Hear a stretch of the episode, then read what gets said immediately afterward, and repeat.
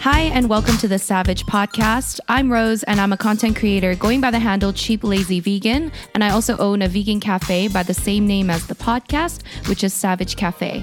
And I'm Daniel, also a vegan and one of your favorite guest stars on Cheap Lazy Vegan's YouTube channel. We're two friends currently living in different countries, and we'll be giving our savage take on all things life, veganism, and the latest trending topics. So basically, whatever comes to our minds because we love to talk.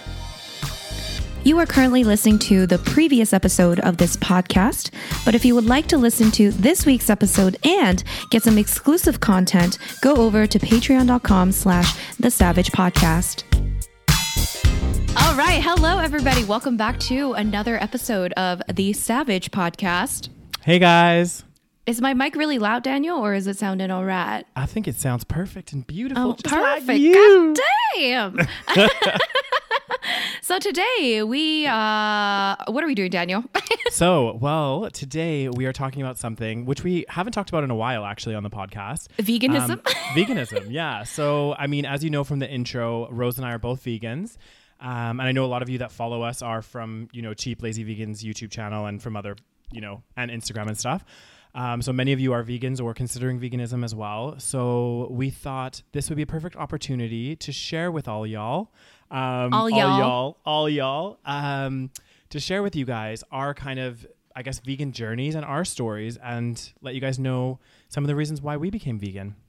Isn't that right, Rose? yes. it, it is very right. Good intro, Daniel. So we've been meaning to do this for a while and we just kind of lost track. You know, a lot of things happening in the COVID world. Oh, God, so we started yeah. talking about the COVID, the invisible enemy. Yep, the COVID situation, and there's been you know So- so many things blowing up as well. Like you got the Tiger King, we had like God Love damn. is Blind, we got everything Yeah. going on right now. So, And I think I think also because I talk so much about veganism on my YouTube and basically every other platform. So I think Hmm. here is our you know my chance to kind of talk about other stuff. Yeah. But you know, as you guys all know, veganism is a big part of me, my life. It's what I do for a living, basically. Mm-hmm. Yeah. So, and um, I'm very passionate about this. So let's talk about it. And we've been we've literally neglected the vegan nuggets. Yeah, we have. We have been very bad, uh, bad vegans on this on this podcast because when we first started as well, we were like, we want to like at least because we want to we want to talk about kind of general like everything in like life on this podcast, Yeah. right? Like everything that's going on, kind of current events, that kind of stuff.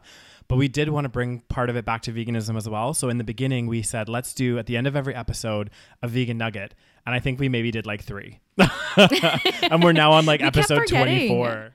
I know. know, Well, you know what? We'll just have to keep doing. You know, once in a while, we'll do like a vegan related episode, maybe. Yeah. something like that. I think, and I think especially, well, I mean, veganism is always topical, to be honest. But I think, Yeah. especially with what's going on, I mean, have you noticed? I mean, a lot of the stuff that's going on with with COVID nineteen, um, and talking about you know the wet markets and everything else. A lot of these, Yes. you know, viruses and pandemics, they're coming from animals, right? So, Yeah. and our and our consumption of animals.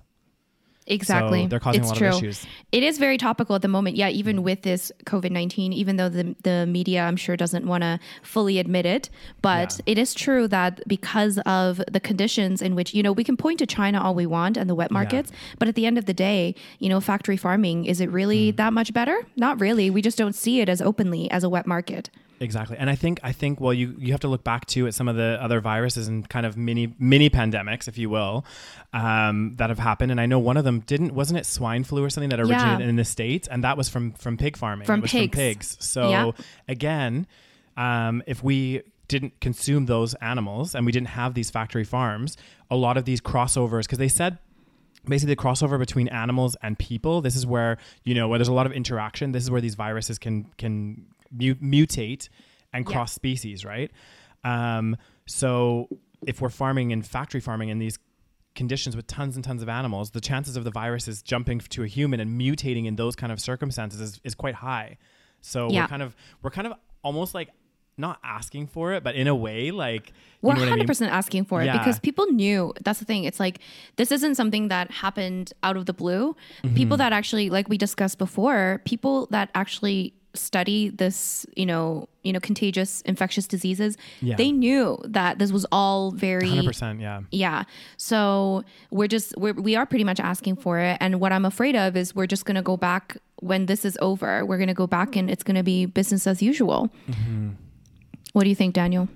Um, unfortunately, I do have to agree with you on that point. I think because the thing is, I think we as as, and I think I, I'm just as bad as everyone else for this. When something bad happens, you know, like a pandemic or whatever else, or something in my life, I'm just using different examples, but we're a really quick species to forget about it. Do you know what I mean? Like Mm-hmm. it happened in the past and think, oh, maybe it's not going to happen again. Do you know what I mean? I feel like we're really quick Yeah. to kind of move on and like try to continue. And I feel like, what am I trying to say? I just think it's going to go, it's going to, the world is going to try to get back to exactly where it was before well, hopefully not. I'm hoping that we can learn a little something from this.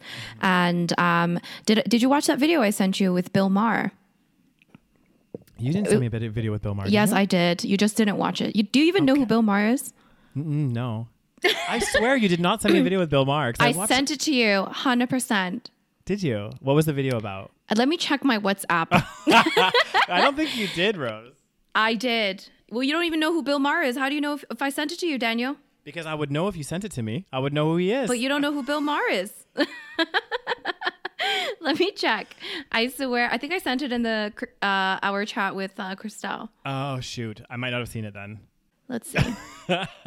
Rose, Or maybe I didn't to, send uh, it. Rose trying to prove me wrong again. Oh, I really hope she didn't send it now, guys. Honestly, just to be like, yes. One point Let me check. me. Well, we talk a lot. I'm trying to scroll here. You know.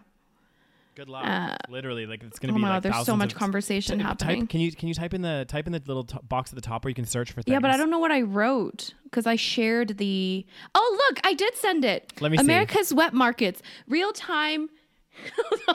Which chat did you send it to, I said Rose? to our personal chat, so you have literally no excuse. I sent it right there. Can you show me in the Skype, Skype as well so I can see? Evidence. It's right there, and it's in that huge YouTube. It has. It's not oh, even just a link. It has that huge YouTube thing. Okay, Why didn't and Daniel just it? chose to ignore it. Thanks, Daniel. Love it. See, No, I'm I- right. Ha! As always, I am right. So, anyways, I sent you a video. It's called Okay. New Rule America's Wet Markets Yeah. Real Time with Bill Maher. It even says his name. Great, Daniel. Look at that face of defeat. Um, Oh, God. Love it. It's my favorite face to look at. Anyways, so Bill Maher is like a I don't know what he is. He he has a show. It's called Real Time with Big Mar. Um, Big Mar, Bill Maher. I was gonna say, Um, okay, he has, a, he has a nickname. No, and basically he he's like kind of like a political commentator. I guess that's Okay. how you would describe it. Yeah. And um, he's quite blunt in his speech, Mm. and I don't necessarily agree with everything he says, but he did this really good segment, and it's called America's Wet Market, Mm. and he basically talks about all the shit we're doing to animals and how Mm. you know how like ba- basically we asked for it essentially. Like we're we're doing all this like crazy shit with animals and then we expect nothing bad to happen.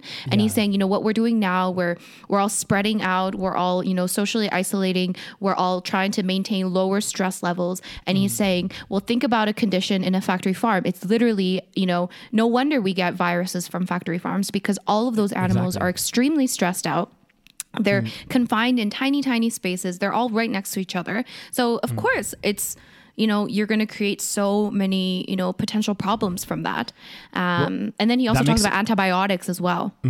That makes so much sense because if you look at our Mm-hmm. j- even our current situation, like you said, the recommendation. Um, and I apologize for not watching that, Rose. I'm sorry. Rose looks like she's pretty angry over there now. So um, It's not the first time I'm hearing- angry with Daniels. I'll be hearing about this later. Um, I'll send it to you again, Daniel. I'll send you a brand new, fresh link. no, no, I can find it in the chat. I'll watch it. I don't know. No, I'll send it to you again. I don't trust you to find it, Daniel. So, God Grandpa Daniel has problems with technology. I do not. Okay. Anyway, um, but what I was gonna say is, it, it it makes sense. Like if you think about it, we as a species of human, it's like okay, well. If there's a virus or a pandemic and we're trying to stop the spread of it, mitigate the amount of you know deaths and everything else, what do we do? We socially socially isolate, we distance from one another, and you're right; those are just not the conditions that are in factory farms. So it's like a cesspool for germs, mm-hmm. bacteria, viruses, and if if one of the animals does get a virus, because they're not socially distances, it's going to just spread like wildfire. You know what I mean? It's Yeah. like there's not going to be, you know, it could wipe out an entire factory farm or whatever. You know what I mean? Yeah. Like, And you know why I sent you that video, Daniel? Why? Do you know why I sent you that video? No. It's because he he starts off by talking about Tiger King. He's like, "Stop asking me to watch Tiger King. He's just this guy that abused animals and now he's behind bars." Anyway, he he ties it in with Tiger King a little bit. And basically, um, you know, kind of says, "Why are we even why are people like idolizing not idolizing, but why are people not condemning this Joe Exotic guy Yeah. for everything that he did. Like he's not just in jail for conspir- uh, for conspiring murder, but he's in jail Yeah. because uh, of killing tigers, Tigers. right? Yeah. that's partially why. Exactly, and Um, for and for also for illegally selling baby tigers as well. Yeah, there's- so there's for more to doing all kinds of crazy shit. Yeah, Yeah. exactly. And oh my god, I saw this other video as well. I Mm. know again we're off topic, but you know, bear with us. I'm sure you're used to it at this point. Yeah. Mm-hmm. So I saw this other video as well, and it was this guy that I don't. I mean, maybe I sent it to you too, Daniel, and you didn't I was gonna say, watch. I, I was gonna say, Rose, do you want to send it to me for me not to watch? Shit, Guys, this I'm is the kind I'm of shit. You know, here's the thing. Daniel acts like he's the only one being abused in this relationship, but actually, I get abused by uh, what do you? It, it's neglect. I'm also abusive though. Like, I mean, not abusive, Mm-hmm. but like, uh, Rose Rose sends me voice notes sometimes, and half the time she's like yawning in them and stuff, or like, you know, sounds like she's so tired. So now I just every time she messages me, I'm just like, oh, are you still in bed? You know, just like poking the poking the bear or whatever. you poking know? the bear. yeah. Uh, anyways, this guy that apparently used to uh, w- kind of work with Joe Exotic a little hmm. bit, and this other person interviewed this guy, and he told Yeah. me like he was talking. I mean, obviously, this guy's just talking about his story, so we don't know if it's like hundred percent true. But I also feel like he wouldn't randomly lie about it. And he was just talking in like a small podcast. So it wasn't like national news or anything but he was telling telling about his experience. He was actually living on the property for a little bit. And he's saying just like how horrible joe exotic was just to the animals and how he treated the animals. Just like um he would just kill them like left right and center like i can't remember exactly Yeah. what he said but um yeah it was interesting. It was interesting I also heard like some other really random stuff. I can't remember if it was on that podcast that you sent me that I did listen to or somewhere else. um, but I also heard that like there was some weird thing that Joe had people like sodomizing or like doing something to the tigers as well, or there was something really like Ah. weird going on. Yeah. Again, I don't know if there's any truth to that, but I remember hearing that somewhere. Yeah.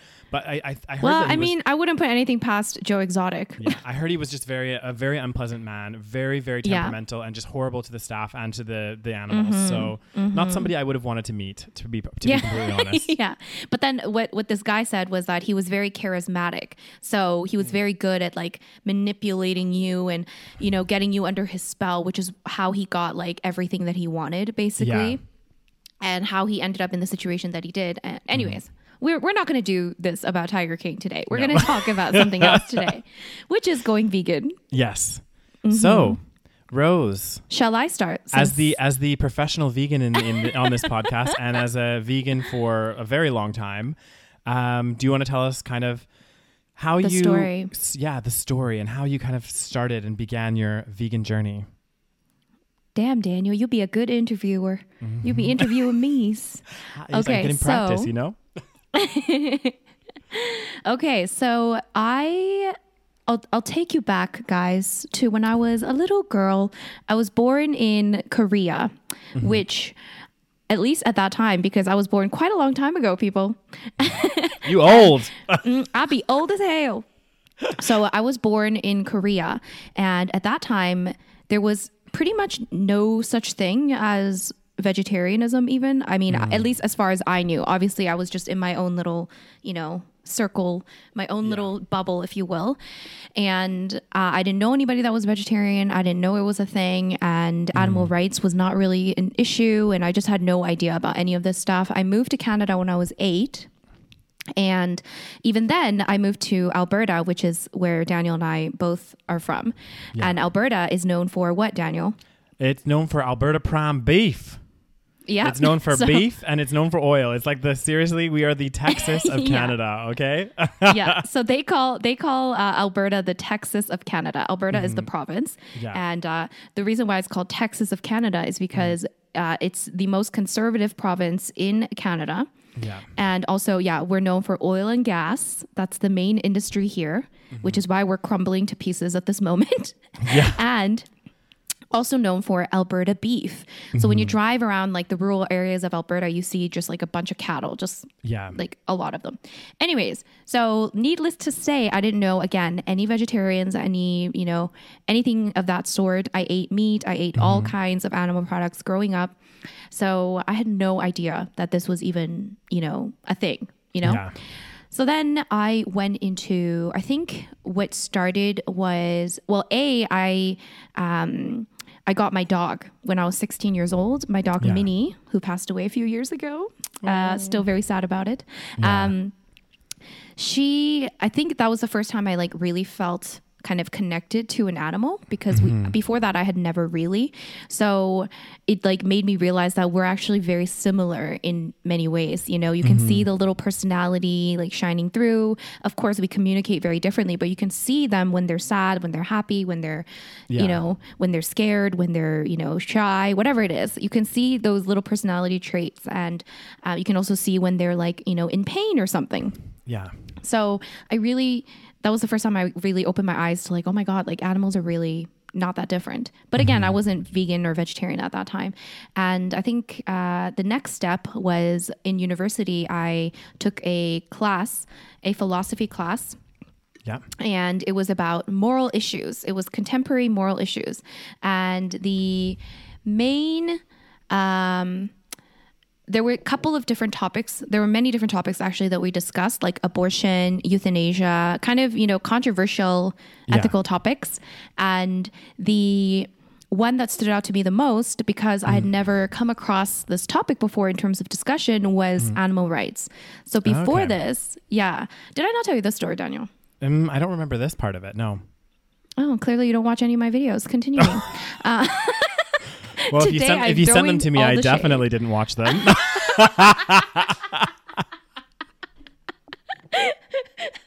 Touche, God. Oh. Anyways, so what was I saying? Oh, so mm. I yeah, so I took the philosophy class, and before this, I mm. had just you know I'm I'm a big fan of debating, you know, discussing controversial topics. Mm. So for someone like that to never have come across like a very controversial topic, it was very interesting for me because Definitely. before, you know, for example, abortion, I had talked to so many different people about that topic, Abortion, you yeah. know, especially in like high school and stuff. I went to a Mm-hmm. Catholic high school, so this was a big discussion. And also, you know, even euthanasia, that was a discussion that we've had before. But animal Mm-hmm. rights, never have I ever discussed that from, you know, on any level. Mm-hmm. So I found that really interesting. So to, to do that in an academic setting was very interesting. And the professor, I remember, you know, basically the the structure of the course would be that we would discuss the arguments for and against kind of and just kind of compare and study you know to see what we can find Yeah. and the arguments for the animal rights argument just made so much more sense Yeah. and anything that the counter argument would say there would always be a way to counter that from the animal rights perspective. It would be almost impossible to argue. Um, so I don't know how much I want to get into this here, but one of the things that was discussed was a concept called speciesism, which uh, basically is a term kind of similar to racism or sexism uh, or homophobia, essentially, where basically you discriminate upon like one group of people discriminates upon another group, right? So instead of people this time, we're talking about different species. So animals, one yeah. species uh, discriminates upon other species, and also not just discriminating, but does things to basically, you know, you know what I mean. Yeah. what, what am Yeah, I trying no, to say? No, no, Right, I get you know that. what I'm It's saying? like it's like how we've Yeah. justified, for example, you know, dogs and cats. We're saying, oh, those are pets, but you know, pigs, chickens. That's that we've designated that species as m- food for us. Yes, So Yes. yeah, no, I understand. I kind and of and not just with not just with amongst other animals but we mm. humans think because we're human we are above all the other species and we can mm-hmm. and that is the justification to do whatever we want with all the other species because we're mm-hmm. above it all. It's kind of like you know i'm white so i am above all the other colors of you know all the other eth- ethnicities. Mm-hmm. And what's interesting is that when you try to argue the speciesist uh, when you try to argue the argument that oh humans are better than other animals people like to use things like oh we're more intelligent than other animals or that we have more potential than other animals um, you know and all these kind of arguments. And they're very easy to uh, argue. You know for example when you say we're more intelligent than other animals, then that would mean that every single human is more intelligent than every single other animal to justify the bad behavior that we're doing to the other animal. But that's not the case. There are mm. humans that are less intelligent than other animals, but we don't treat them, you know, even nearly the same as we would treat animals in factory farms or anything like that. Yeah. And and why is that even relevant in terms of mm-hmm. discussing whether or not a you know an animal deserves to live and be free? Exactly. Yeah. So, anyways, so all of those discussions happened. I read a bunch of different essays and stuff like that. So I was like mind blown. I was like, oh my God, I can't believe that, Yeah. you know, I've been living this, you know, lie kind of. Cause I'm like, oh my God, like this makes so much sense. Yeah. So I remember, but I, I had no intention of going vegan, but I think I had a mm. bit of an existential crisis. Mm. Because A, I didn't know any vegans. I didn't even think at that time, I don't even think I knew vegan was a thing. Yeah. I mean, I, I sure knew about vegetarianism. So I was like, oh, I'm going to try to go vegetarian for a week. So I went Mm-hmm. vegetarian for a week. Uh, and then I went back to my normal life. And it's very Yeah. easy to just kind of go back into, you know, the normal life, essentially. Like you said before, it's easy to forget and just kind of go along with the status quo because everyone around you is just doing that same thing. Well, I also think too, with regards to like meat and stuff like that, I think that Mm-hmm. you know the the way that it is packaged and served. You know what I mean? Uh, Yeah. There's this there's this whole degree of separation, Disconnect. so it doesn't seem like an animal anymore. Like. I know it's still an animal, like for example, if you're having a chicken or a burger or whatever else, but the way that, that it's cooked and presented and everything else, it's so far from the original animal that you you don't connect the two. So it's easy Exactly. to, to eat the burger. So it's, it's easy to fall back into, you know, go vegetarian for a week, but then you go back to it because, you know, the burger, it doesn't look like a cow. It doesn't, you know, it's it's really easy to make that just like to separate the two, I guess, what I'm trying to say. Exactly, exactly. Mm-hmm. And we also like to use terms like beef or pork. Mm-hmm. We don't say, "Oh, I'm going to go eat some cow." We say, I mean, we say that with chicken, I guess, but Yeah. uh, you know, there are terms that kind of make it easier for us to, you know, Mm-hmm. consume those foods. And so, anyways, I went back to you know my you know normal ways, and uh, but that seed was definitely planted, as we like to say in the vegan community. We planted those seeds. Okay, so a few seeds have been planted, and then I.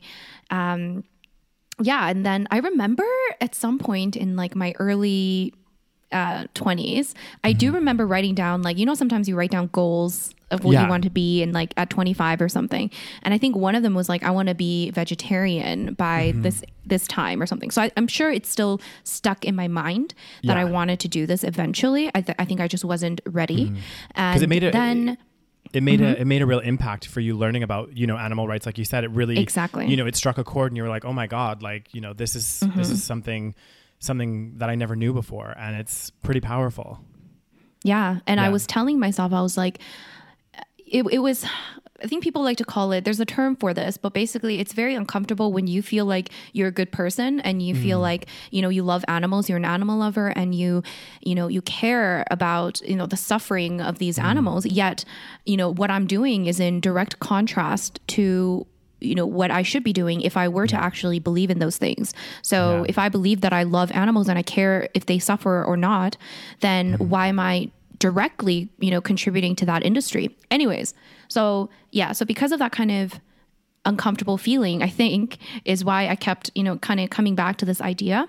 Mm-hmm. And I remember oh my god, so I remember yeah, so I went to I went to my on my exchanges. I went to Italy. I went to Singapore. All that stuff. Met a different, a lot of different people. Um, I think in Singapore, one of my friends was like a pescatarian. So you know, just meeting different people and seeing like, because even when I was young, I never even knew vegetarian friends. Like I had no friends that were vegetarian. So, um, you know, to just to even meet people that were like living without eating meat, like that was you know qu- quite eye opening as well.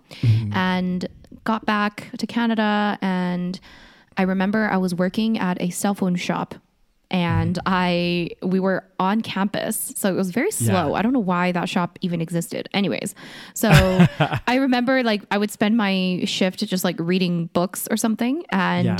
I was researching this one. I don't know how I came across this book, but I was mm. looking at it on like my computer, and my manager at that time saw me looking at that, and she was like, "Oh, I have that book." So the book was called Skinny Bitch. And I guess I wanted to lose weight because it was Yeah. about like I th- well I, I thought it was like a weight loss book. And it mm-hmm. like technically it was but Yeah. it's more of like a vegan book um as I come to find find out. Mm-hmm. So it was kind of like talking about how like basically okay so she said she had this book okay? Mm-hmm. So I was like oh cool. She's like yeah I can lend it to you if you want. I was like okay sh- sure. So she brought it and I started reading it and yeah it was about kind of more of the vegan message.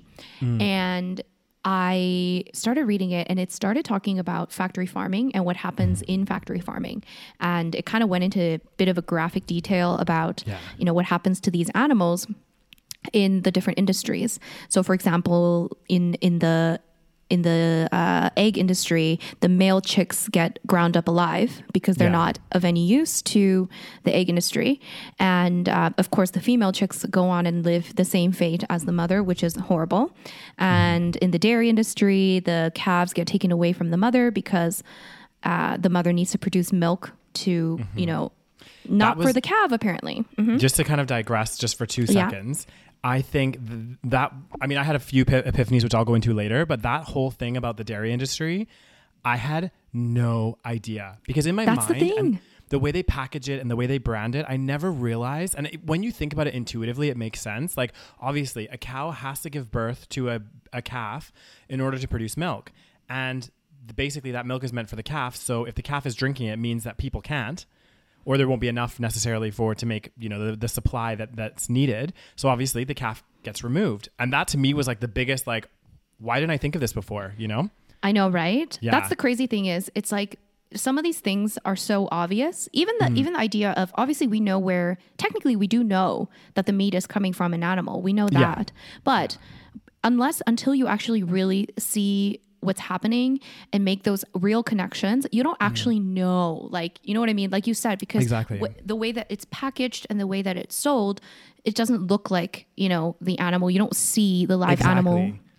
So I you do feel like butchered or anything Exactly. And also, yeah, with with the dairy thing, yeah, that was like totally like mind Mm. blew my fuck. I was Yeah. yeah, I I was was, like- just like what and yeah you're right it seems so obvious after you read Mm-hmm. it it's like a it's one of those things where before you read it you don't think about it but then after you read it you're like how come i didn't know this because Mm-hmm. Exactly. it's so obvious or how come i didn't yes, think of it even you know? Exactly, because we're not Yeah. forced to think about it. That's the thing. It's Yeah. like we're not forced to think about these things that are heavily ingrained in our system that Mm-hmm. we just kind of live and go along with it until we are forced to actually question, okay, does this actually make sense? Why are we doing Mm-hmm. things like this? So, yeah. the whole dairy dairy farming was shocking to me um, in so many levels because you you don't think about a when you just like have milk or whatever, you just think, oh, it's just like, you know, it's just squeezed from the cow, like it's fine, the cow's not dying or whatever. But at the end of the day, there's so much suffering that goes on with that.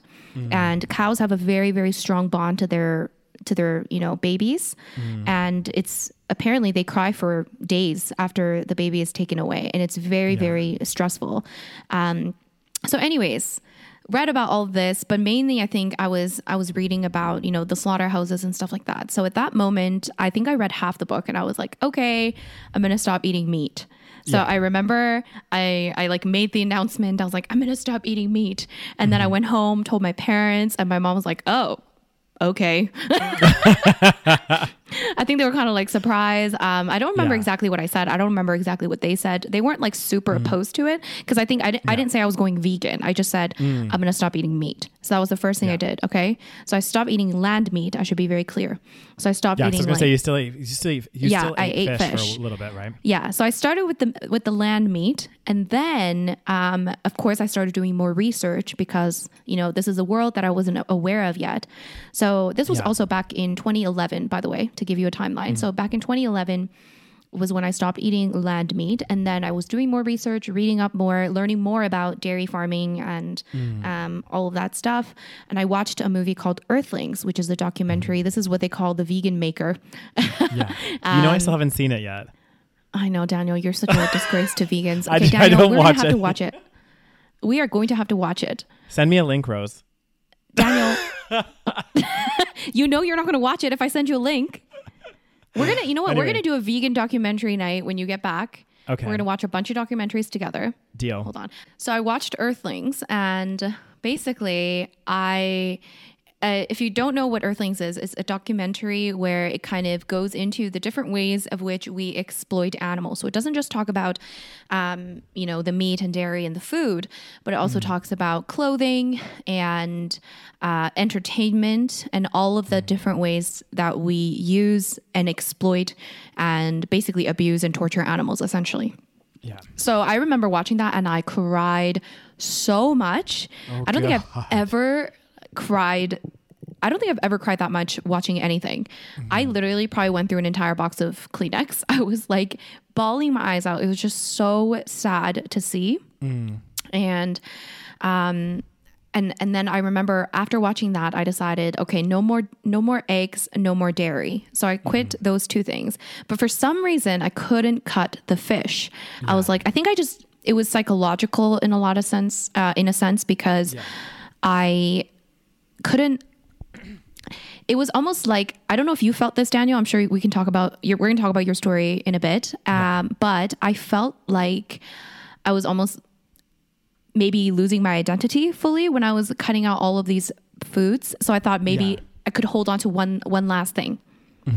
I also know? think though. I also think with fish, I don't know what it is because because fish is the last thing that I got rid of as well. Mm-hmm. I feel like, ah, and this sounds again. We it's- can't it's- we can't spe- empathize with them as exactly. It's harder to empathize with a fish because I mean with cows and the and and you know pigs and all of this, it's it's a lot easier because I guess it's, again this is species speciesism though Yep. Mm-hmm. because they're on land where we can relate to them. We're you, we're used to seeing them, whereas like fish, they just seem like you know what I mean. Like there's a dis- Yeah, there's more of a totally. disconnect there. Yeah. there's more of a disconnect. So so that's why. Yeah, that's totally that's probably the biggest reason why to be honest is I mean, I think there's multiple layers, but you're mm. right. It's because I always say that too. The reason and it's not it's not an ethically justifiable one, but it's Yeah. because we relate to to those that are similar to us. And same thing with this is probably why all of these you know discriminatory behaviors exist because we empathize with those that are most similar. So maybe it you know it starts with you know our race you know the people that are you know white or asian maybe we can relate to them more so we can empathize with them more. And then of mm-hmm. course it goes to gender and it also goes to you know so whatever we're less familiar with we're less Exactly. empathetic toward. So fish which makes, because which makes sense. It does make sense, hundred percent. So um, again, it's not a justification, but uh, because we were, you know, it's harder to relate to a fish. So I think that's why. Um, so, anyways, I gave up basically every animal product except for fish. So I, I kept calling myself a pesca vegan, not a thing, guys, because because I wasn't just a pescatarian. It was hard for me to describe myself because Exactly. I wasn't eating dairy or eggs. So, Mm-hmm. you know, a pescatarian, I think, is like a vegetarian that eats fish. That is So, exactly it. Yeah. Yeah. But because I wasn't eating dairy or eggs, I was like, how do I define myself? But, anyways, not important. So, I, so then I was a pesca vegan. Yeah. Pesca vegan, I like it. yeah. So I was still eating fish and I thought I could never give up fish. I just thought I could never give this up. And um, surprisingly, the other stuff was very, like, relatively easy for me. Um, like the meat, I, I literally, after that moment of being like, I'll, I need to stop eating meat, I haven't eaten meat, at least um, knowingly eaten meat Yeah. since. And that was back in 2011. I cut it out, like, and I thought I could never live without meat before that. Yeah. So, anyways, gave up fish. Uh, no, gave up uh, everything but fish. And then that was in, yeah, again, that was in 2011 still.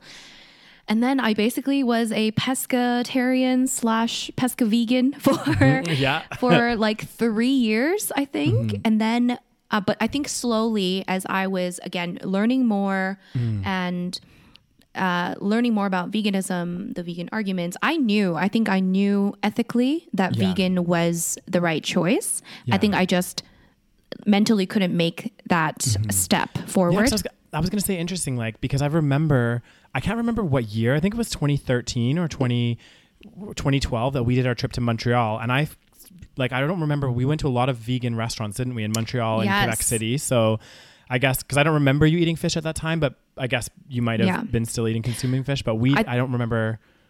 Yeah. Yeah. So when I was, yeah. So I think the reason, a, a few reasons why I was still eating fish, I was still living at my mm-hmm. parents' house. So because, you know, oh, when I told them I was quitting dairy and eggs, they kind of like freaked out a little bit because they thought, Yeah. you know, because we've always been told that we need to eat like, you know, the dairy products or the eggs mm-hmm. to be healthy and stuff. So of course my parents were concerned about my health. So they thought like, oh my God, like, do you, do you really have to quit oh my like dairy and eggs? What is happening to your lighting? oh my god, my lighting is going insane. oh my God, Okay, Daniel's. think it- Okay. it's okay now. Can you imagine if it just went pitch black right now? oh god. Oh my God, your house. Anyways. So, uh, yeah, so that's one reason why, just to kind of like, you know, because I was still living at home and my mom Yeah. was doing most of the cooking, you know, I, you know, I, so I get, I can empathize with people that live at home and want to go vegan. It's not as easy as, you know, it sounds, you know, Yeah. because you have other people that are potentially cooking for you and other people that are influencing you. But anyways, so that's partially the reason. Uh, second reason, uh, oh no, that's partially the main reason why because I was still living at home. But slowly, Mm-hmm. as I was you know learning more about veganism, I wanted to eat more vegan. So when I was out, I Mm-hmm. usually ate like mostly vegan stuff and I wasn't always I wasn't like trying to eat fish in every meal so I would eat lots of vegan and plant-based meals Mm-hmm. um, and I think when I was in Montreal, I actually was pretty much vegan at that time. Um, I was eating like a plant based diet. I didn't Yeah. really eat fish. And so I slowly I say- was. mhm. Sorry, I was sorry to cut you off there. I was just No, going to okay. say on, on on a side note, um, because like I really enjoyed some of the places we went to in Montreal. You remember that place that was like I can't remember Oh, what Vive. Yeah, Oh, yeah. Oh, so good. so good. But what I was saying is one thing that we should do in the next like obviously not right away, but like when I'm back in Calgary, we should like do some trips and do like vegan food tours of Yes. like Toronto, Montreal, Vancouver because the vegan scenes there have like blown up, I think, or gotten a lot mm-hmm. bigger. And like I always see like things about like 100%. certain places in Toronto where I'm like, "Oh my god, I want to try this place." Toronto you know? is so good. Toronto has so much. Like Yeah, I so couldn't I would even. to go there. Yeah, I was there a few years ago and I couldn't even go to all the places because there was just so much. So I could only like I went to a lot. Don't get me wrong, but there were Mm-hmm. Some places I missed, and yeah. Um, yeah, there's so much. We should definitely do We could- like a vegan trip. Yes. Okay. Anyway, oh God, sorry we're to gonna get so off. fat.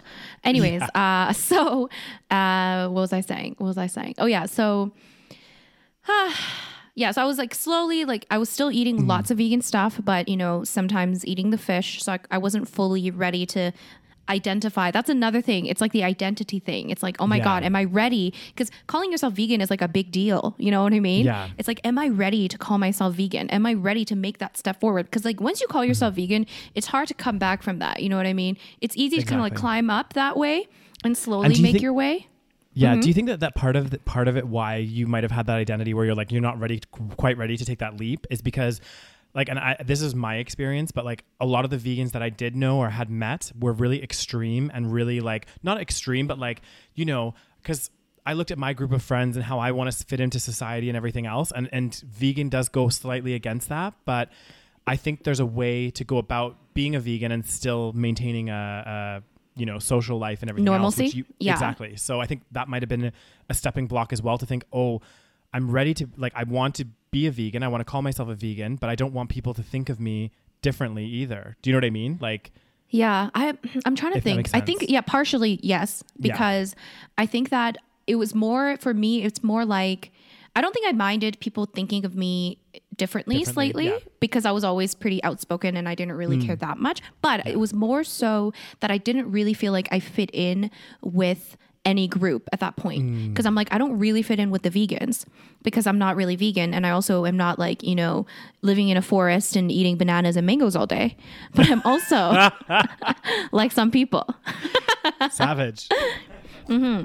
and I also don't ride a bicycle, and I, I'm mm. also, you know, I also drink alcohol, which a mm. lot of vegans don't do, and especially at that time on the in the YouTube vegan scene, it was like a mm. lot of raw vegans, just Yeah. like you know, I didn't associate myself with them fully. Mm-hmm. And also, I didn't really associate myself with the non-vegans either because of mm-hmm. you know what I knew already. So I was kind of like in this in-between stage of I don't really fit in with any of these people. So like, where am I? So it was like definitely like an identity crisis in that sense. Yeah. So then, anyways, I but then anyway, yeah. So I was eating more vegan food. I was definitely more and more inclined toward going vegan. So when I moved to London, which was in 2014, June of 2014, I went mm-hmm. on my working holiday to London for two years. And when I went, that's when I decided, okay, now that I'm on my own, okay, Yeah. so one of the barriers is gone. Yeah. I am going to start eating vegan. And at that point, mm-hmm. I had already eaten so much vegan food. And I think I had already kind of convinced my parents that, like, I'm not going to die eating a vegan diet because Yeah. I slowly warmed them up to the idea as well. Mm-hmm. Because as, as time went on, I ate more and more plant based. And then they got used to me eating plant based. So when I told them, okay, I'm going to be vegan when I go to London, or I think when I went there, I just told them, and they're like, oh, okay, like make sure you're healthy, all that stuff.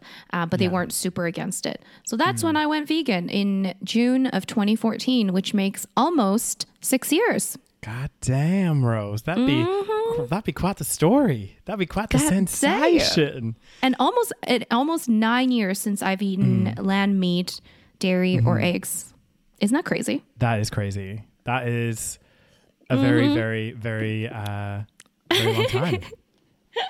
It's a very long time. so that's damn, my yeah. story. Daniel, would you like to tell yours or do you have any questions for me? um, well, I have a question. So, you know, obviously Uh-huh. you said one of the barriers was like your when, well, you, we say barriers lightly, but like obviously living with your parents and stuff because your mom was doing a lot of the cooking. Then you left Mm-hmm. and you said, okay, you know what? I'm on my own, blah, blah, blah, blah, blah. I'm going to become, I'm going to fully go vegan. Mm-hmm. Um, did you find when you moved back to Calgary, was that a difficult transition or did you kind of, at that point you were like, nope, this is, this is, you know, how I'm eating Yeah. now. And At that point, yeah, because I was again, I was in London for 2 years. So Mm-hmm. uh I at that point, yeah, I had fully basically identified myself as vegan, and I did actually visit um, a couple times when I was living in London, back to back to Canada. But yeah, at that point, I was I was I was fully there, so Yeah. there was no turning back. yeah, true. so And my you find parents were again like they were supportive at that time. So See, that's good. That's helpful. It is Mm-hmm. helpful when you have very supportive parents, you know? Um, and did you find, I guess, one of the things too is like, especially in London, like I found the thing with London is one, there's so many vegan options. And also, there's so many vegans in London, right? Because it's a big city, Yeah. very vibrant. Um, did you find also, in some ways, moving back to Calgary, Calgary's a great city, don't get me wrong, but did you find it a little bit frustrating in, in regards to not as many, obviously, vegan options and also like I would I would argue there's a lot le- well there is less vegan individuals or people that think along those lines in Calgary. Did you find that a, cha- a challenge and continue to find it a challenge? I, I, I still continue to find it a challenge. Um, Yeah. I because you know obviously also because I have my certain set of friends here that I've been friends with mm-hmm. for a long time, and you know it's kind of like this. It almost feels like moving back to a small town in a sense. Like, you know, when, you know, let's say you were born in a small town and then you have people that grew up in that small town. And I'm not saying it, this is a small town, but mm-hmm. I'm just using it as an analogy of like, Yeah. you know, you grow up in the small town and everyone kind of thinks a certain way and everyone mm-hmm. has a certain way of life and people don't necessarily think outside the box but then you move somewhere and then you meet all kinds of different people that have maybe some alternative lifestyles or whatever and you mm-hmm. you know it kind of opens your mind up to different things and then you move back to that small town and then you're like I don't fit in here really anymore. Yeah. And you know, I've, I mean, I've always felt like I don't really fit fit in this city in terms of you know the way people think and stuff. And I think with the vegan thing, even more so. Because, especially living in a place like London, where it's such a big city, and you're right, there's so many different uh, vegan options, and also lots of different people Yeah. that are vegan. Like the vegan community there was huge, and it was getting bigger and humongous. bigger. Uh, Exactly. yeah. But I think also Yeah. it's it's it's it's an interesting one because like you said, remember you were saying before when you were growing up, you didn't know anyone that was vegetarian, let alone vegan. You didn't Mm-hmm. Yeah. even really know the term vegan until you got a bit older, right? Like I mean, and I speak from my own experience, like until you actually went vegan, I don't think I'd really heard too much about it. Like especially growing up in Calgary, I Mm-hmm. had friends I had friends from a very young age that were vegetarian. Um, you know, my grandfather was vegetarian for a period of time, so I knew I was familiar with vegetarianism. Yeah. But veganism, I didn't even know it existed. And I know. until I probably moved to the UK and you you went vegan and you're the first Yeah. person that introduced it to me because before that, I don't think I'd even heard of it. To be honest. Yeah, me too. And So- somebody, it's funny because somebody asked me on Instagram. They were like, uh, "What did they say?" They're like, "Was your were you the first vegan in your family?" And I was like, "I was the first vegan I knew ever. Yeah. like personally, I didn't know anybody. When I went vegan, nobody was vegan. Like I was Yeah. not nobody was vegan. Nobody around me was vegan.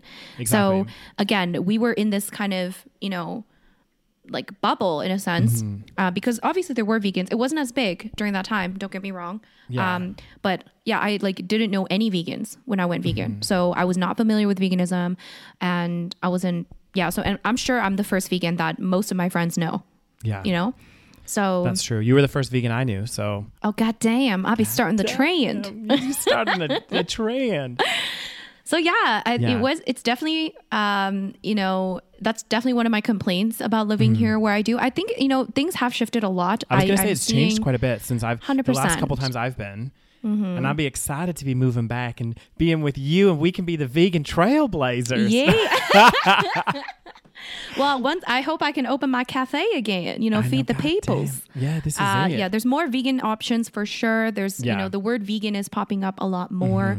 Um, it's definitely becoming, it's becoming, it's slowly becoming, okay? like a norm. It's becoming a norm. Starting Yes, to. and now people are recognizing the word vegan more. Yeah. Um, you know, thanks to I think social media, the internet, all of that Yeah. good stuff. So Well, I was yeah, Mm-hmm. I was shocked just when I when I went recently because I was I visited Calgary. Um, I was back for a wedding this like summer that just passed, Mm-hmm. and I was shocked just going around and literally even like little local. There's a little local cafe that my friend wanted to do like a kind of after wedding brunch at, and we all went there and they had vegan options, and I was like, this is like a little like cafe that or like a kind of sports bar kind of place. Um, and I was shocked. Like literally I know. everywhere that I went had at least one, even though it was usually a Beyond Burger, but you know, it had an option. you know, I was like, yes, it's better than nothing. You know, exactly. So it's, it's Yeah. something that that makes it a lot more accessible, and I think that that makes it easier as well. Um, all right. Shall we go into your story, Daniel? Yeah. Well, my story is nowhere near as long as yours. Mine's short. Yeah, mine was very long. I'm sorry, guys. Yeah. but I think yours is like yours is different than mine in, in a lot of ways because, like you said, you were the first person that you knew around your circle of friends that went vegan. For me, Mm-hmm. I feel like it was a bit easier in some regards because through you, I knew you as a vegan, but then I also met a lot of other vegans. So Yeah. it wasn't something that was so different for me, like so you know what I mean, shocking. And like, yeah, I did have like quite a few friends that were vegetarian growing up, all this kind of stuff. So it wasn't as big of a a, a shift. Um, a lot of stuff though I learned along the way, um, and I think it's an interesting one because you mentioned about how you went vegetarian for like a week um, after that course or whatever. I also, it's so funny. I also dabbled in veg. I call it dabbling, but like in veg- Yeah. uh, vegetarianism a few times while I was growing up. I don't remember the exact. Yeah, I don't remember the exact ages, Yeah. but I remember they were just really terrible attempts. Um, I say Mm. attempts because like I remember I can't even remember why, but I, my parents always make fun of me about this. But I, I remember there was one one time I went to my parents. And I was like, "Look, I really don't want to be eating meat anymore. I want to, you know, be vegetarian." Um, Do you know how old you were? I think I was around. I want to say like fourteen or fifteen. Oh, Um, really? okay. Yeah, and I, I talked to my parents. I think I, I they'll they'll they they probably know the exact age. I can't exactly remember. and basically, I think I lasted like a day or two, and then my parents were making like um, bacon and eggs for breakfast or something, and I was like, oh okay, I'll have. And it, it's so pathetic when I look back, but Yeah. it just shows that I was already starting to think about it. You know what I mean? Mm-hmm. Um, and then I went a long, long time not really thinking about it that much. And then um, I, it was kind of in the back of my mind. It's always kind of, not always, but like for a long time, it's been in the back of my mind just thinking about animal rights, what really goes on. Do I feel okay eating eating an animal? But again, I think that the way that it's packaged and the way that it like, you know, even like you said about the way that we call like burgers and things like this, they make it seem so distant from animals. So it's harder to make that connect that this is actually a cow that I'm eating, this is actually a pig, everything else. Um, and then it's a weird one for me because it was almost like a switch that happened for me. Um, and it was also when I moved to the UK. Um, I did my first year at uh, Newcastle University, and I remember the we- I remember distinctly. I went into a subway and I think I've said this story before. So I went into a subway and I ordered this like sub. I was a student at the time and I got this like it was like the cold cuts combo or something like this. And I had literally I think I had just watched some some video that you had sent me about like factory farming. It was like a short thing on YouTube, I think. Oh, you you watched a video I sent you? Well, I used to back in the day, not anymore. um, seriously, guys, I'm scared for after this podcast. I'm gonna get a phone call. um, and yeah, so I, I was I had this sub, and I like literally just watched a, a video about factory farming, and I remember sitting in the the the subway about to eat this sub, and then I just remember like it just it just flicked like a switch, and I was just like I What? yeah I was like mm, I don't feel right about this. I honestly just don't feel good about eating this, and I don't want to eat this. I don't want to eat this sandwich. And I know this sounds stupid, but I like didn't end up eating it, and I threw it out. Which is a waste Wow. of food. I know, but I just rem- I remember distinctly this happening, and I was Yeah. like, I was like, okay. And and t- to be fair, up until this point as well, I was only cooking vegetarian meals in my house because I don't like cooking meat either. I would only get it when I went out. so like Oh, when I was in New- yeah, when I was in Newcastle, I never like I wouldn't, and I also was scared of undercooking meat as well because you know like you you have to be careful with like chicken and pork and all Yeah. this. So I just was like I'm not going to cook it. Anyways, sorry, I digress. Um, and after that, I was just like, no, I just I don't want to eat. I don't want to eat meat anymore. Um, and I think I texted you actually. I'm pretty sure I texted you Yeah. like that day No, or no, the next no. day. I remember you did not tell me. I swear you didn't tell me that you weren't like a month or eating two, right? meat for like a month.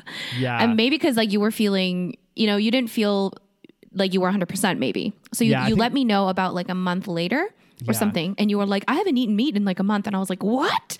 yeah but it was like it was such a weird thing for me again it was like i was Yeah. i was also having like a kind of identity crisis in some way because Yeah. uh, this whole time i'd been eating meat and it's never really thought too much about it um, and then also i probably waited to, to tell you because i'd also realized in the past i've tried to do this and i just never Yeah. succeeded so i was just like You oh, didn't want to flip flop. exactly i didn't want to be Yeah. like a like all over the place i and i also still ate fish at this point Mm. um like seafood and stuff and then basically that continued so that was oh god when was that that was 2016 Was it? 20, no 2015 2015 and then 26 to end of 2015 i moved to london and me and rose started Mm-hmm. Oh, yeah. living together uh, which was amazing um and so you were pescatarian eating dairy and eggs at this point, right? yes yeah. Okay. so i was a oh no no i was a pe- yeah i was pescatarian full yeah, you're a pescatarian. Yeah. And then I moved in with Rose, and to be honest, like Rose would cook a lot for us, or we would cook together. so basically, already there, I was eating so much vegan food. To be honest, like, um, and then when I was going out, I'd obviously just get like vegetarian meals and stuff. And then I remember we went to Veganuary, not Veganuary, we went to Veg Fest, right? Yes. and there was a, a promotion going on, which was vegan, uh, Veganuary, go vegan for the month of January. And uh, Rose turned to me and she was like, Daniel, do you want to try this challenge or something? And I was like, yeah, why not? Let's do it. Because I was pretty much eating mostly vegan at this point anyway, because of living with you. And then did it for the month of January. Felt really good. Watched some doc. I think I watched some documentaries. I watched like Cowspiracy and a few others. Um, or maybe that was later. I can't remember. And I then, feel like you watched Cowspiracy, and that's one of the re- I thought that that was one of the reasons why you stopped eating meat, or was that not? no. but- I, okay. No, I don't think so. I think Cowspiracy. Cowspiracy was definitely a little bit later because then I realized Oh, more of the like environmental impacts, and that's when I went vegan. More ve- Okay. like, well, I think Okay. I was already vegan at that point. God, I can't remember the exact order of this story. Yeah. Ah, Anyway, anyway, so um, yeah, so January. It would have been January 2016 that I became a vegan. oh god damn. God damn. So yeah, that's that's pretty much my story. That's it in a nutshell. God It's crazy. And I think I think that the it's interesting like when I look back, the the only thing that was I think the harder harder of the things again, the meat, the actual like land meat if you want to call it that or whatever, Mm-hmm. that actually wasn't as hard as I thought it would be. Like that was quite easy. The harder things for me to give up or the hardest was definitely cheese. And then the the hardest, surprisingly, is the fish. But I think it's because like I used to love again. Well, I used to love seafood. You know, like sushi and all this stuff. Um, so I did find that difficult. But yeah, um, that's pretty much my my story. Not as And how do you feel? How do you feel now about the cheese and the seafood? um, You can be honest. I still I still kind of miss. I kind of uh, Yeah. seafood is one that I still miss. I think Yeah. because as as delicious as a lot of like the vegan like kind of Fake vegan. stuff. yeah, yeah. As, as good as it is, I feel like fish is one thing that it just hasn't, you know, it's not quite there yet. You know what I mean? With Yeah, the yeah, flavors and everything the- else. Yeah. The the what do you call it? The technology is not there yet. Exactly, exactly. So I think that's the one thing. I mean, I think actually cheese now, the vegan cheeses are getting a lot better. So I think Mm-hmm. actually that's not such a big thing for me, but definitely the the, The fish. fish. That's the that's the one thing that I when I look back. But again, I don't want to. I don't want as an ethically. I don't want to eat it. Right. Like and and both ethically, but also there's a lot of other concerns around fish with regards to like plastic pollutants in the ocean and all Yes. like you know the microplastics and stuff. So I also Yeah. don't want to be ingesting that. So there's more to it than just. Mhm. But it, but strictly speaking on flavors and that kind of stuff, like Yeah. that's the the one thing. But it's it's surprising. There was a lot of things I thought I would miss when I went vegan.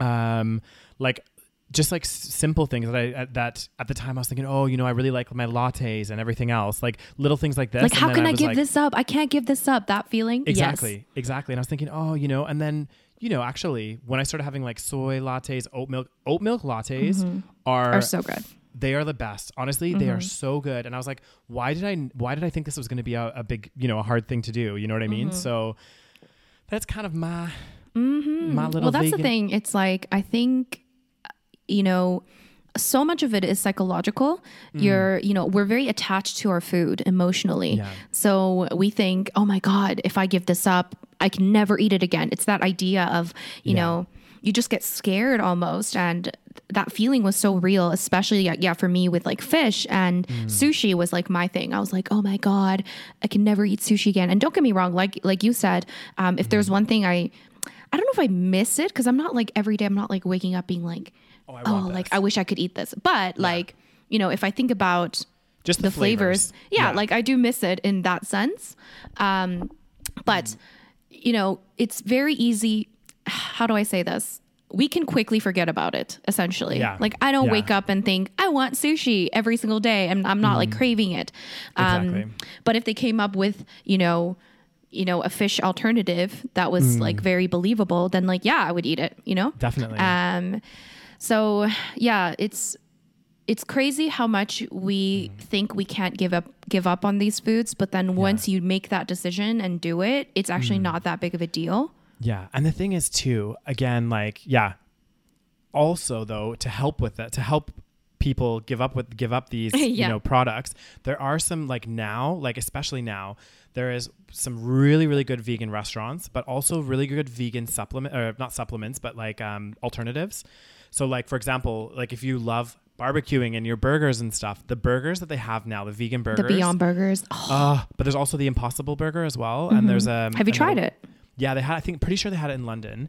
Uh, I'm pretty sure I did. And honestly, these. Um, oh my god, why do I want to say supplements? These alternatives or vegan Mm-hmm. alternatives to the, these things are so good that you have to question like, why do I need to eat a beef burger? Do you know what I mean? Yeah. Like these are actually so flavorful and so delicious. It just doesn't. Yeah. It doesn't make sense. So like those kind of supplements can really, really help people. I think. Um, Alternatives. oh God, why do I keep saying supplements? I don't God know. Damn. well, okay, I have a question for you. Yeah. So, what did your parents think when you told them? Um, I think to be honest, they were they were okay with it. Like they were quite they were actually quite supportive as well. Um, and I didn't tell them right away. I waited for a little bit as well because I didn't want to just be like again flopsy fl- flipsy flops flopsy Yeah. flipsy or whatever. Um, I mean, at first they were a bit like, you know. Con- not concerned, but they were just kind of like again more like nutrients wise, like are you going to get enough like Mm-hmm. nutrients and everything else? Um, but like no, ultimately they were pretty they were pretty supportive. Even when I went back That's home, 'cause good. I know I went I went back for um, another wedding. I go go back for so many weddings. um, and I remember my mom was like really, really like keen to like make some vegan recipes, and Aw. they had bought like a bunch of soy milk and like some alternatives, and they do that every time I come back. Now they're always like stock up on like random like tofu and like all kinds of stuff. So they're very, very supportive. I mean, it's very good that we have supportive parents, but I feel like this is not very good for people that want to hear how we overcame such, you know, That's difficult true. parents. This is true. I mean, I Because think like some people have a really hard time with their relatives being very, uh, you know, And- unsupportive. That would be that would be so challenging because I mean, Mm-hmm. I mean, I've just lucked out. Like even my like aunts and uncles and everyone, like no one, you know, Mm-hmm. really batted an eyelid, and they were just like, okay, cool, like Daniel's vegan, like it is Yeah. what it is, you know.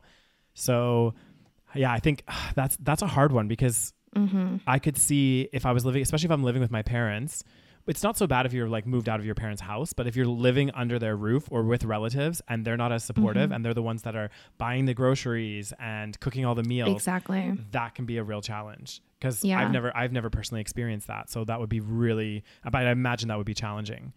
Yeah. Do you Mm-hmm. think that um, going vegan made you a better cook? Yeah, ah, that's a good one actually. I think it's made me I don't know necessarily a better cook because I'm I'm not actually well I'm okay I'm not the best cook but I'm I'm all right. But I think it's definitely made me more I like to say I'm a more creative cook because mm. with vegan there's a lot of there's a lot of times I like I actually like cooking vegan food because obviously for me I'm always like I always try to mimic dishes that I used to like. Sometimes, like sometimes I'll have a craving, like, oh, I really want some nachos, or I Yeah. really want some mac and cheese, or I really want some like creamy pasta. And then it's kind of an adventure, you know, because then you're like, ooh, Yeah. how am I going to make it? And then you kind of test it, and you. So I feel like it's a more of a, it's a different cooking experience, I think, and it is a bit fun because you have to try to play around with stuff to try to make it similar to what I mm-hmm. was used to before, I guess. So Mm-hmm. and what it's so you? What- good when you do succeed. Oh God. yeah. What about you? Do you think that veganism has made well made you a better cook overall? I think, well, I mean, it's hard to say because obviously one big factor was that I had my YouTube channel. Yeah, I was gonna say. But even before, so when I went um, pesca vegan when you were pesca vegan. and and I was living with my parents still. So before that, because my mom cooked, and my mom's a really good cook, so I didn't Yeah. really cook much. And I was, mom's an I was, amazing cook. yeah, she's amazing. So I never cooked much, and I was not Mm. really that interested in cooking.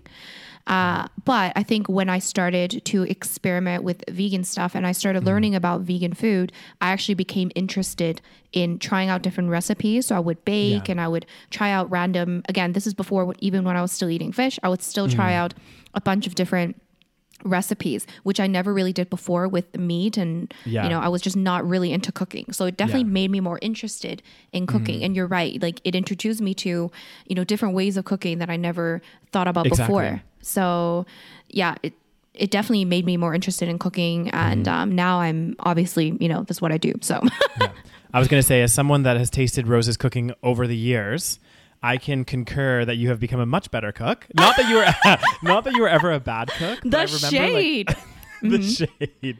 Like I know. I, I do. When I see my old, like even my old videos, I'm like, oh Yeah. God, why did anyone follow me? This looks horrendous. yeah, I, I just remember like in London, like you when we were living together. Like, don't get me wrong, you made some good stuff, like some good food and stuff. But like, fast forward now to when I come visit you in Calgary, and like the food that you cook now is just like so flavorful and so good, and Yeah. like, it's like you have definitely come a long way. Yeah, know? I've I've learned a lot over the Yeah. years, and um, I can. Before I was not really, and even I even said in the beginning, I'm like, I'm definitely not a cook. Just like this is just for easy Mm-hmm. Yeah. shit that you know, and um, even now I'm not like 100 percent confident, but Mm-hmm. I'm definitely like more confident to like if if people are coming over for dinner, I'm confident I can make something that tastes good. You know, Yeah. So that's interesting. I know one thing that I've one video that I've watched a few times now of yours that you've recently posted that I'm like I seriously my mouth waters. I know which I one. see it. Can I one? can I guess? Yeah. Creamy kimchi udon. Yes. Oh gosh. Honestly, Rose, I, I I I need to make it when I'm in Calgary, or like we need to we need to make it I'll together. make it for something. you. Oh, It's so I- easy. All you need is kimchi. I know All you need is kimchi, which takes days to make. exactly. It- well, I've made kimchi before. I know the I know the process, You and it is one hell of a process. Let me tell you. it is one hell of a process, but it's so. but the results it. are so good. Yeah, Mm-hmm. the results are so worth. it. And the thing is, the thing with kimchi, which I made it when I was in London a few times. I haven't made it since I've been in Spain because it's like I'm just in a really ghetto house right now, and like things are not. Yeah. You know, when I get back to Calgary and have my own place, I probably will. Um, but once you make the paste, because the paste is like the you know once you get that paste and you you have it and you can just then, then Yeah, it- that's my method. My mom's method easier. of freezing Yeah. it. It works so well though, because I I've, I remember I froze a bunch of the paste in the freezer, and then when I needed to make it again, it's Yeah. a lot faster. So Yeah. yeah, Anyway, if you guys need a kimchi recipe, a vegan kimchi recipe, you can check out my video. Go on YouTube and search cheap lazy vegan kimchi. You'll find yeah. it. And I have a another I- question I- for Daniel though. Oh, oh yeah, go ahead. Yeah. Because again, I could have sworn that you said you went vegan for environmental reasons. You've said this Mm-hmm. No. before. So tell no, me a I've- little more about that. Okay. Well, I'm pretty sure. Like, no, no. like initially when I went vegan was for veganuary. That was the main kind of thing and I continued Okay. on. But what reinforced my veganism was the environmental side of mm. it. And I think although the ethical side is just as important, you know what I mean? It's huge. There's a huge ethical element. The thing that resonated more with me mm. for whatever reason, and this makes me sound a little bit like a dick because like obviously the the ethical part is so, so important as well. But I think the environmental, the reason it resonated with me so much is I think, and this is part of the, I think this is part of the thing for you with the animal rights is I was so blind to it up until this point. So that, that environmental aspect for me was such a huge eye opener. Like it was like literally, it was like one of those moments where I was just kind of like, I was just like, how did how how is this not more widely known? Like, how did I not know that you know the the environmental impacts of animal agriculture is so huge, and that if we you know all of the fe- all the feed that we have to grow that we have to um, produce to feed the cattle and the pigs and everything else, and the water consumption and just the drain on resources, I had no idea. And again, it's one of those things where it's like like with the dairy industry removing the, the the baby cows and stuff it's something that is common sense like i should know you know you grow a cow what do you need you need food and you need water right so and both of those take resources um but it's kind of like again bringing it all together and thinking holy shit actually Yeah. this this is huge like this is Yeah. huge and and, And just what felt- causes one of the things that causes the problems is the farts from all the yeah the methane the methane all the gas, right? livestock. yeah That's fucked, man.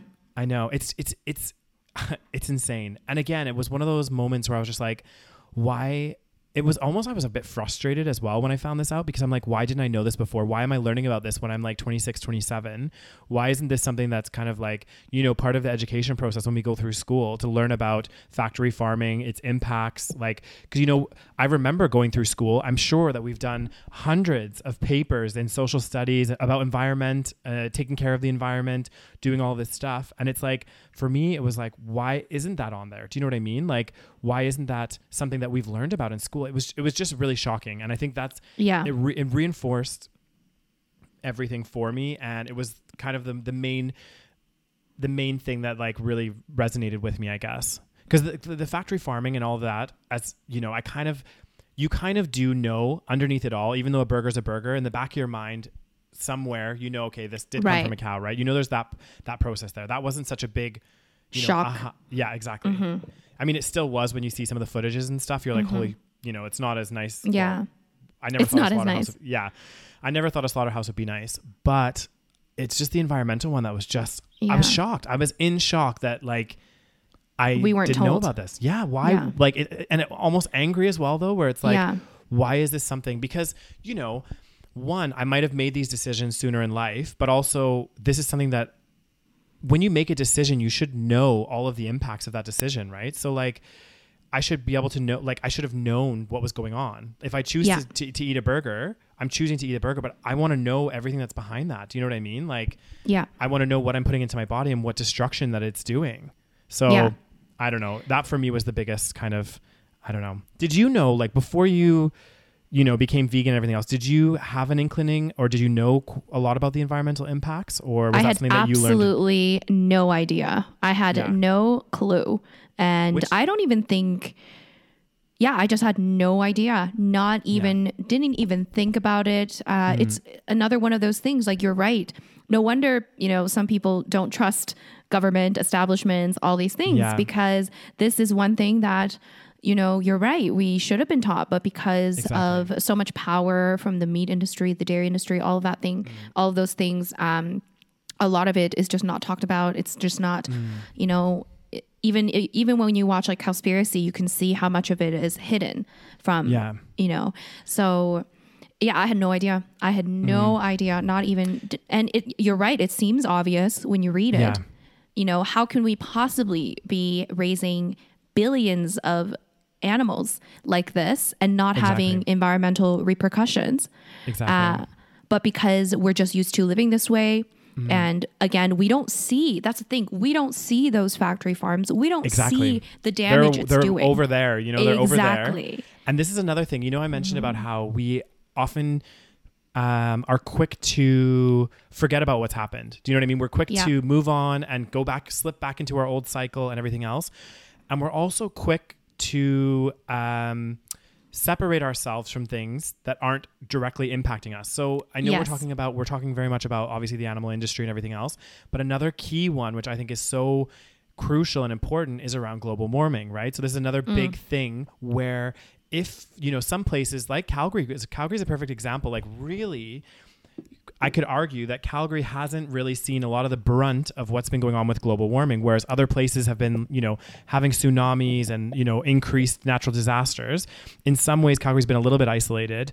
And because of that, it's easy for us to separate ourselves from those issues that we, you know, that whole kind of like don't see, or what is that, you know, like don't, I can't out of see sight, it. so- out of uh, mind. Exactly. And the factory farms are the same. They're they're kept in these warehouses. So even if you drive past them, they're in a enclosed warehouse. You can't see anything. You don't even know what's in there, right? So exactly. it's very out of sight, out of mind. So Mm-hmm. I think that's an, an easy one. And I, I, I the, the whole environmental thing, like it, it just makes me really like angry and frustrated. And it's interesting because like I consider like you and me, we're both like you know pretty highly educated. Both went to university. Um, you know, both pretty open minded. Both, you know. Like to investigate and learn about new things and everything else. We have curious minds. And the fact that both of us did not know really the environmental impacts of the, of the animal agriculture until much later in life it's shocking you know what i mean Mm-hmm. I know. that's that's pretty bad Mm-hmm. And we're ru- yeah, we're ruining the environment as we speak, and still it's not talked about enough. You know why it's happening, and of course, it's Mm-hmm. Yeah. not the only thing. Like animal agriculture isn't the only thing, but it is a massive thing. It's one of the it's top huge part contributors, yeah, of environmental destruction. So, yeah. Uh, on that happy note, okay on that happy note well, you should go, you should all watch Cowspiracy if you haven't seen it. Go watch Um, Yeah. Mm-hmm. Cowspiracy. If you can, also watch Earthlings. Daniel and I will have a fun little vegan uh, factory farming movie sesh when he gets back. Uh, uh, no, but seriously, it's it's really disturbing, and yeah you know, it's in some ways it is like a survival mechanism, I guess, to not think about this stuff on a daily basis because it's very Yeah. like it's it's very emotionally draining. Yeah, depressing. Yeah. So you know, I block it out of my. You know, I don't like to watch factory farming footage anymore. You know, I'm already I'm already converted. Okay. Yeah. So uh, I actually avoid it, but um, it's important to know what's happening because this is happening every single minute of every day exactly you know so so it's a big you know it's a big part of our our you know global world you know and it's Yeah. it is causing problems everywhere. So yeah it's not just in isolated pockets. So it's just something to and now you know, we're all feeling the pandemic so exactly. This is. And it- ironic. it is ironic. And and we're all locked in. Yeah. Another and, and i just think again this this pandemic is just another reinforcement as to why we shouldn't be consuming animal products. Do you know what i mean? Like and mm-hmm.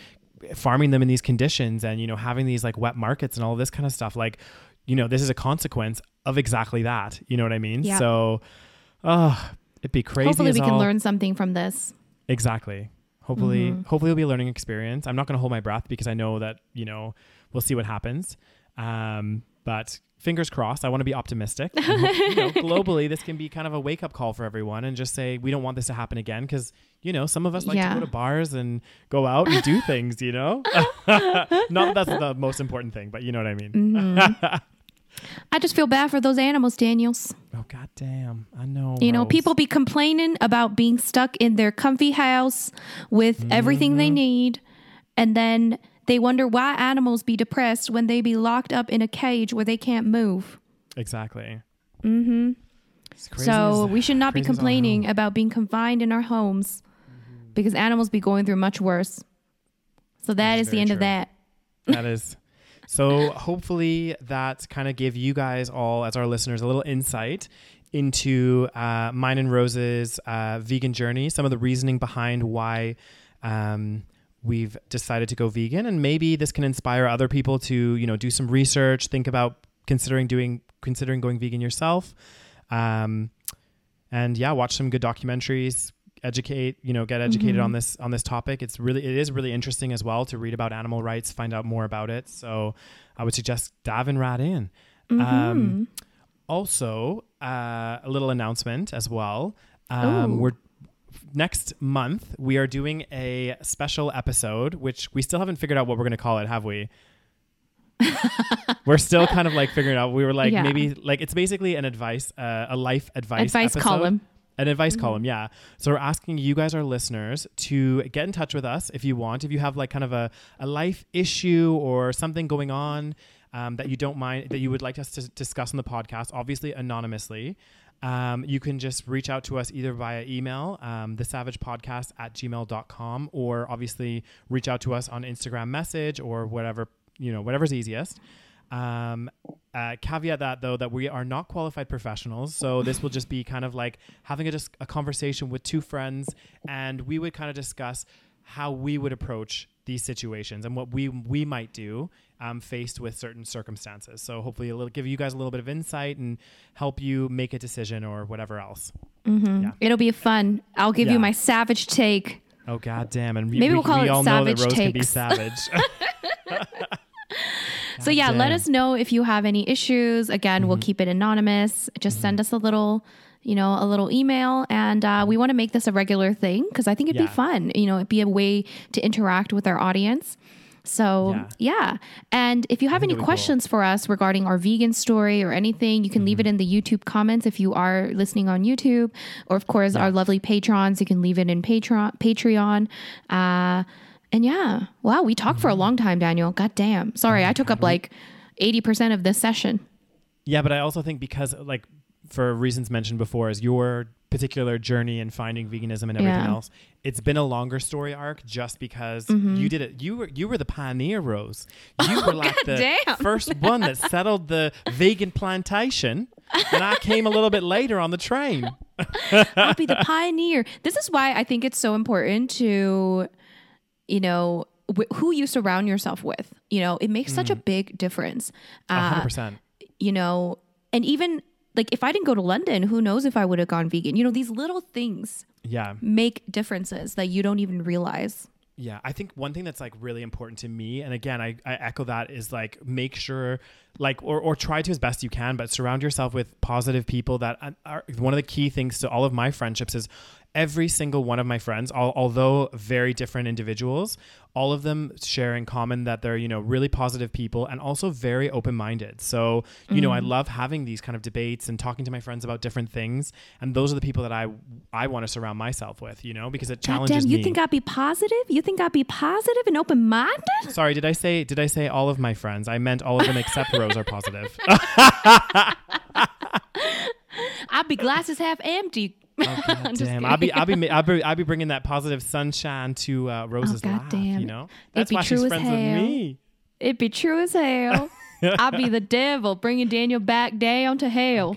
Damn- no, no, you're like the um. You're the person that I need in my life that like brings me back down to reality when I'm kind of floating a little bit too high in the clouds. you down to You're like grab me by my legs and pull me back down. Say, get your ass down here, Daniel. Let's have a conversation. And I'm like, okay, it's true. Anyways, oh Yeah. god. Oh, Yeah. that was fun. We should talk about veganism more. I know. I definitely think we should. Well, we will in some future episodes because we've yeah. epically failed at the vegan nuggets. So I think our our listeners are entitled to a few vegan episodes because of our our failure Yes. in that. yeah. All right, you guys, thank you so much for listening. Make sure you Yeah, check us out you. Mm-hmm. on Patreon for some extra extra, uh, extra episodes. We've got a few Yeah. there now. www.patreon.com slash the saveg podcast. And of course, Mm-hmm. we're also on YouTube uh, dot com slash saveg podcast. We're also on Instagram, the saveg podcast. So follow us, interact with us. We love you all. Yeah. And have Thank a you so week much. and take care. Bye, guys. Bye. Go vegan.